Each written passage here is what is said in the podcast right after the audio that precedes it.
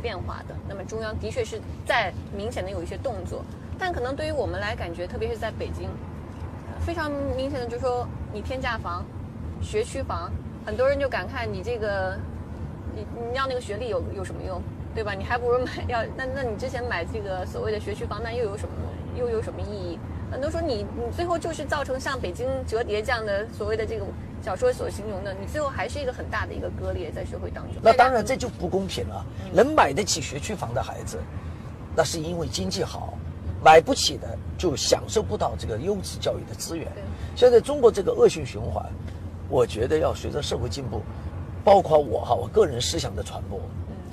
你相不相信？凡是听了我报告的爸爸妈妈，都说郑教授，反正今天我是觉得你讲的对，回去我再也不这样要求自己的孩子了。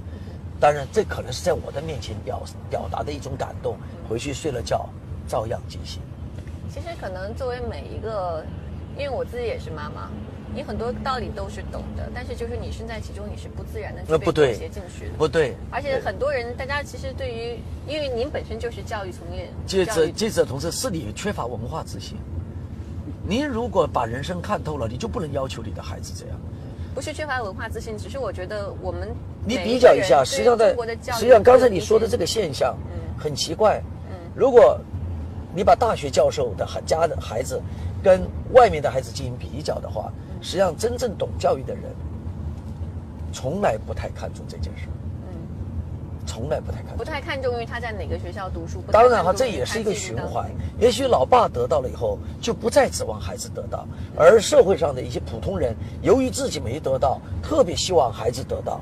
但是我们就要交流，这些得到能证明你的孩子今后有幸福吗？而且我还要跟那些家长说一句话：你信不信？人生它是一个万米赛跑，你要想前三百米、三千米。把吃来的力全用完，使劲跑，那后几千米就跑不了了。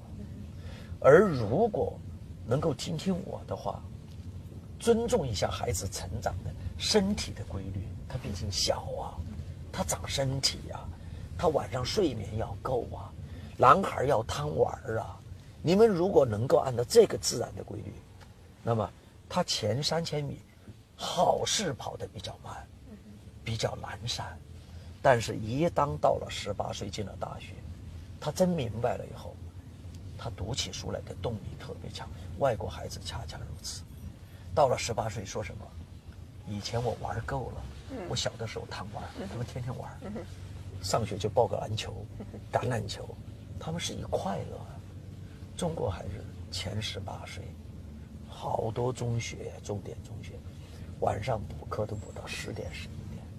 早晨六点钟，孩子就要起床啊。所以说，校长，我觉得您这个话不应该对家长说，应该对整个不，应该对整个教育体制。呃，但是家长，您作为妈妈哈，我也跟你讲，我也有孩子，我稳得住。嗯，我希望更多的家长。那您的孩子选择的是我的孩子，还是说是私立学校？我的孩子，我跟你讲，我的孩子从读高中开始就调皮，嗯，就没读到好学校。我两个儿子，小儿子的教育我管都不管，随他。他是自己愿意学就学，但是到了后面呢，经过大学以后呢，他不比当时初中小学使劲学的孩子差呀。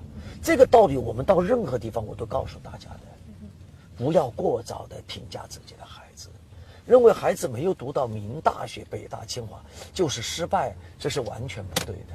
我们可以说这一句话：考上港大、北大、清华固然好，肯定鼓掌，孩子优秀。没考上没事儿，还有七千米呢。我们来看下一个那个，好，嗯，第二排，好，扶贫。教育是最根本的精准扶贫。随着城乡教育资源差距进一步拉大，寒门无贵子正在从一种担忧变成现实，一代贫困、代代贫困的焦虑日渐滋长。如何用教育的手段改变贫困地区年轻人的命运？不让贫困代代相传，这不仅是精准扶贫的要求，也是解决深层次社会矛盾的良方。刚才跟这个差不多，因为我们在提这个教育是这个精准扶贫的最根本的这样一个部分。其实贵州，因为一谈到贵州，我们可能都会联想到像贵州毕节的这个留守儿童连三。好几次这样的，就是非常极端的这个事件。而且我也听说很多，包括像贵州很多这种孩子，就是家长就不供了，就不让你上学了。当然，你提这个问题不是对贵州的歧视，您是对，因为我是贵州比较了解。但这个现象呢，在全国都有，都有。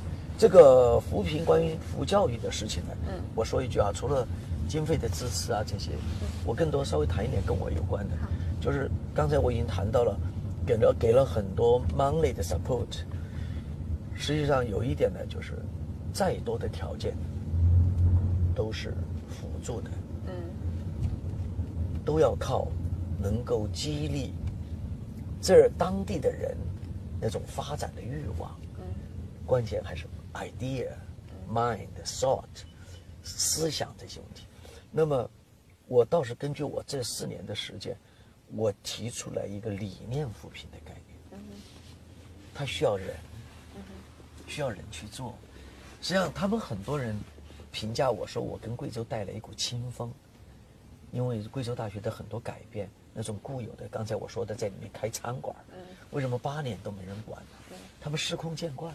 习以为常，还有一个，他们的老师们在学术上没有特别的要求，有有一些杰出教授，但人很少，所以我提出来，观念扶贫比金钱扶贫、条件扶贫，在某些方面给西部带来的变化会更大。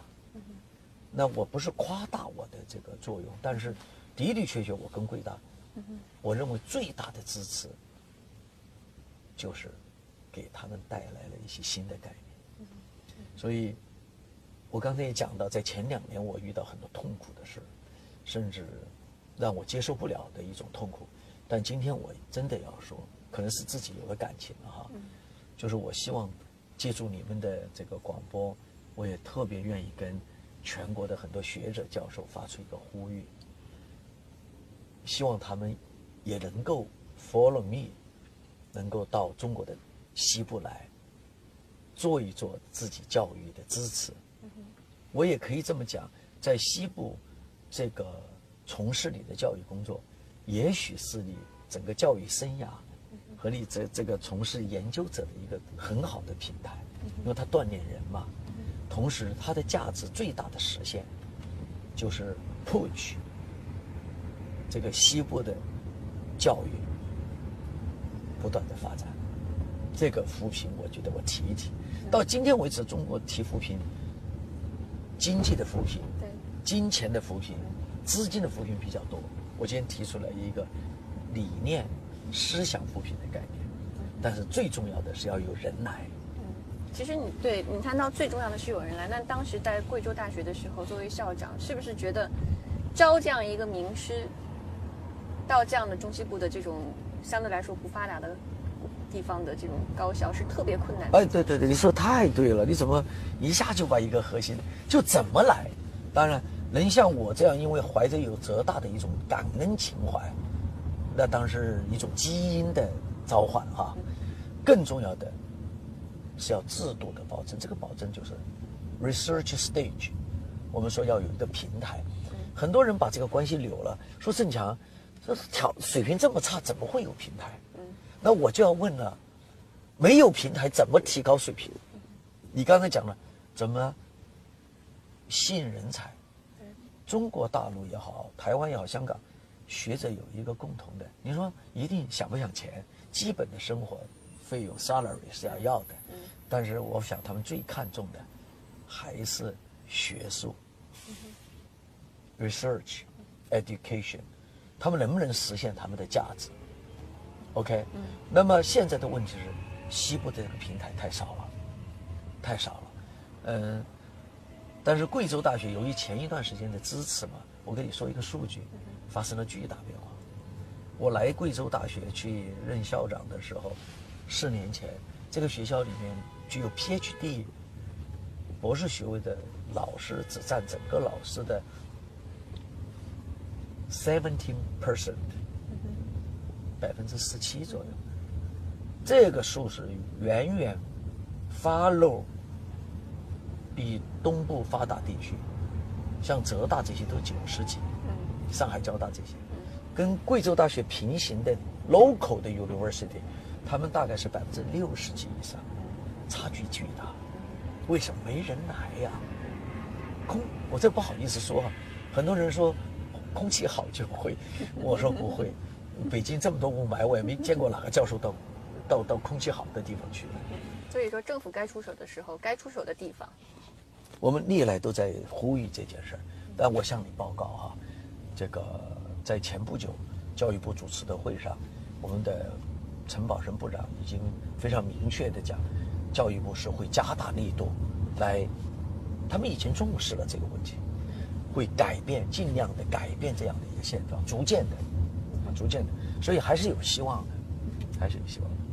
除了名师之外的话，其实好像现在一句话就是“寒门难出贵子”的这样一个话，其实在学校里面越来越多了。因为可能在很多的高校，更不用说名校了，特别从农村来的这些孩子们越来越少。为什么呢？嗯，我也反问了，这个这个消息从哪儿得到的？您自己没有这样的感觉吗？为什么呢？这就是现在你讲的择校也好。因为经济条件决定了，如果在前面山区的孩子、农村的孩子，在中小学的时候就把教育资源这么分配了，那当然我不赞成这个，就认为输掉哈。但是出现这个现象呢，它是多方面的原因的。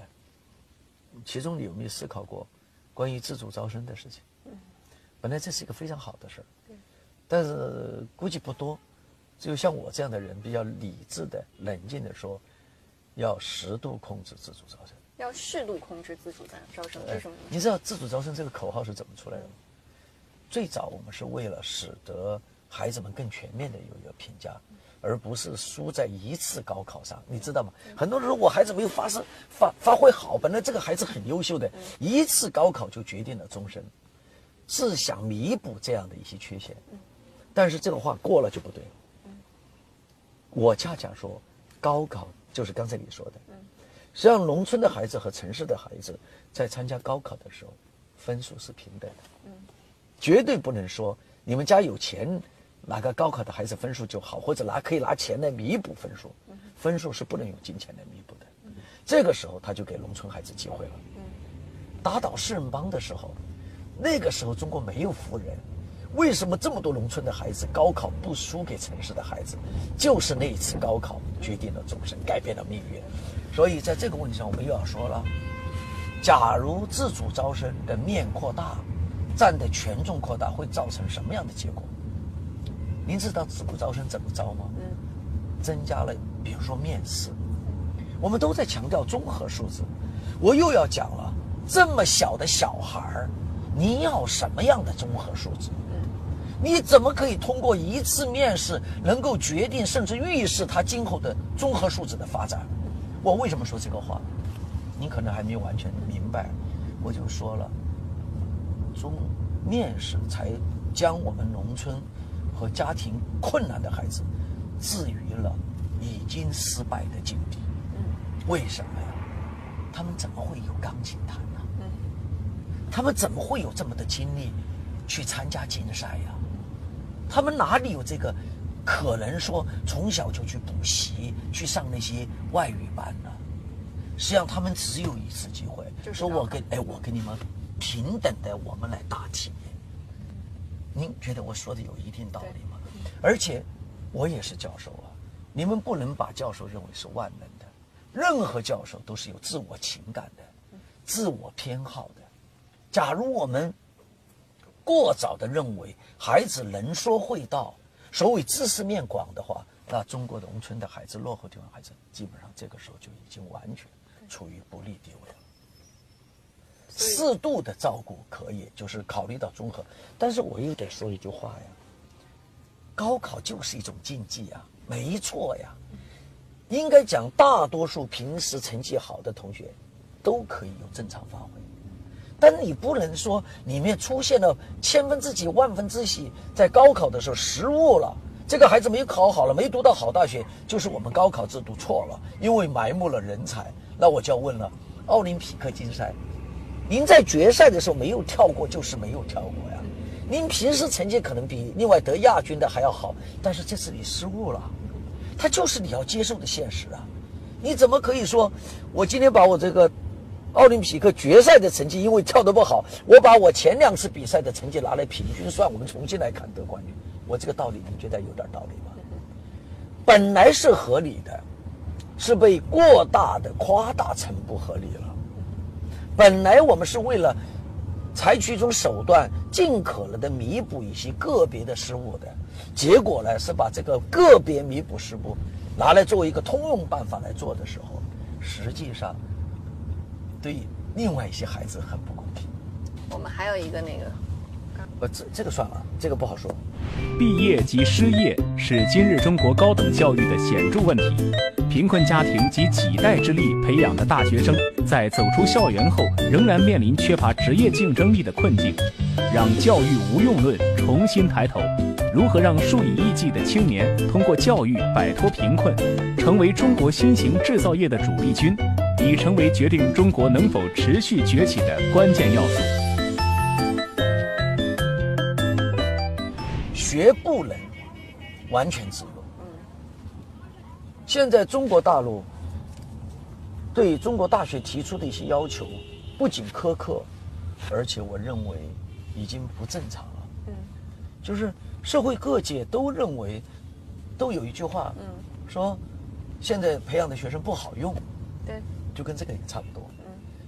这句话又对又不对，是为什么呢？谁说大学培养的孩子就像做一个把榔头，做一把起子，你拿出去就能拧呢？大学不是做这个，尤其是高水平大学。高水平大学是给你做毛坯的。能不能用，是应该走入企业和社会以后进行再培训以后才能用。就相当于。我给你生产了一个很好的原木，您可以做家具，也可以做雕刻，而不是在学校就把它雕刻好了送入社会，那就不能再塑造、再塑，你懂吗？不能再进行修改了。所以说到这儿的时候，我们就更要强调，大学跟中专跟技校更大的区别就在于，好的大学更注重人的综合素养，而需要社会。重新进行塑造，或者他自己塑造自己，而且也要求了他在社会上有具有很强的适应能力。所以这句话用了几千年了。我今天提出一点点小批判。嗯。由于这样的一句话，有些时候也误导了现在的孩子，认为读大学学一个手艺就是为了吃饭的。嗯。我在大学读了这个专业，我到社会上去稍微有一点点错位，就认为我失败了。认为我在大学学的东西没用，这是不对的。大学要教给孩子的是思维方式、勇敢的精神、善良的心态，这样才是成功的，不是像中专生一样培养了出去就能去就一个岗位，不是这样的。我还特别想问问您有关于高校去行政化的问题，因为谈了很多了，然后现在又有放放出话来，就说这个去行政化是肯定是要去的。啊，但是具体怎么样去做，其实大家都觉得很悲观，特别是认为在这样一个体制下面，你 你所谓的高校去行政化，只是喊喊口号而已。那我是我我我今天是想呢，这个一样的事我们就不说了。嗯，我觉得恐怕在中国的大学跟国外的大学是接慢慢接轨的。嗯，国外的大学教授为什么不愿意？Administration 轮流当系主任都不干。嗯，中国大学现在已经出现了这种迹象，实际上。这个现象在中国是被夸大了，你认为是被夸大？夸大了，夸大了，因为中国大学的行政官员没有这么大的权利，处长甚至连校长都没有操控教授经费的权利啊。教授们既有自由，又有自己的空间，又做了自己想做的事儿，还那那那要这么讲了，您得到的东西，可能是校长们甚至处长们都没有的。是不是你想同时获得他们有的东西？那当然，你如果心态要有这样的一种变化的话，您可能就认为，哎呀，现在还存在着他管我的事情。那那处长一点事儿不管，他是处长吗？那像学生会和团委会这样的话，也有声音在说，他们更加助长了学校里面这种官僚的气息。这个也取决于校长。嗯，如果这个校长坚持秉守，在大学里要有纯洁的东西，比如我哈。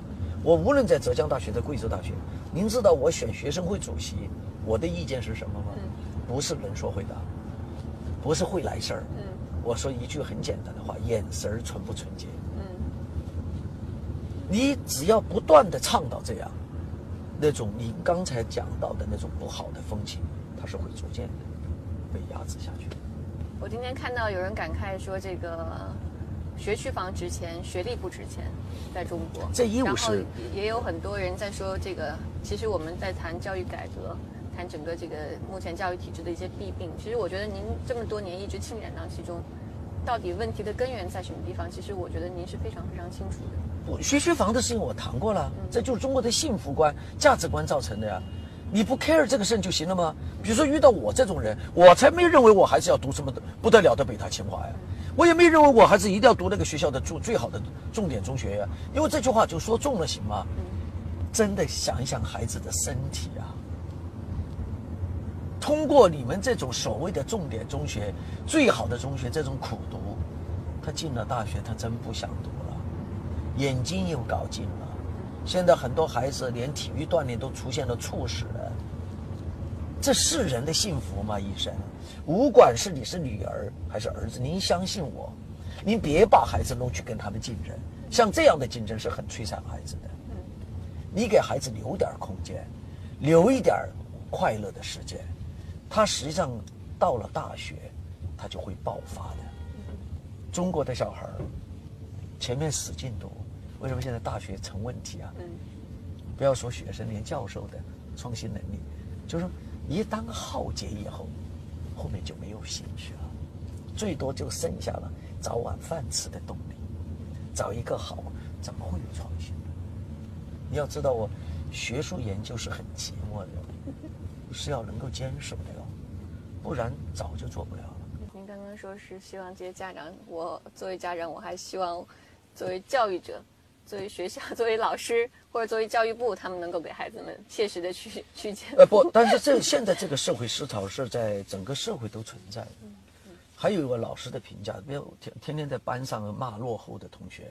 对，因为这个都是直接挂钩的嘛。，然后我我真我真我真的跟你说，我的我从来没有这样去要求过我的儿子，像现在都很优秀，都很有中小学老师都认为，呃，我的儿子是一个成功的经验，特别阳光，现在又特别能干，也非常优秀，就是这样的事情比比皆是。马云是著名的大学吗？当然，我也不能侮辱他，他本来就是著名的大，他说他的大学是很著名的大学。马化腾呢，对吧？还有我们的王健林先生呢，比比皆是。商界有，科学家也有，就是我们我们能力强的孩子多学一点，我不反对，但是不能让所有社会成员都是相同的一个手指。与其说从小让孩子树大志，长大干大事，我觉得这就是让中国人活得累的第一次教育。人是有区别的，别人比自己好，我们应该以什么样的心态？同样是鼓掌的心态，而不是沮丧的心态。所以我倒是觉得，中国要改变了，不能让每一个人都出人头地，而是要去教育每一个人自食其力，哪怕苦一点，我也挺幸福。所以，这样的教育从什么时候开始？国外都是从小的时候开始的，小的时候开始的，他们没有这种攀比的欲望。您在国外要是去了，我觉得香港、台湾这方面也是存在的，就是补习班，对，但是没到大大陆这么疯。好的，非常感谢校长。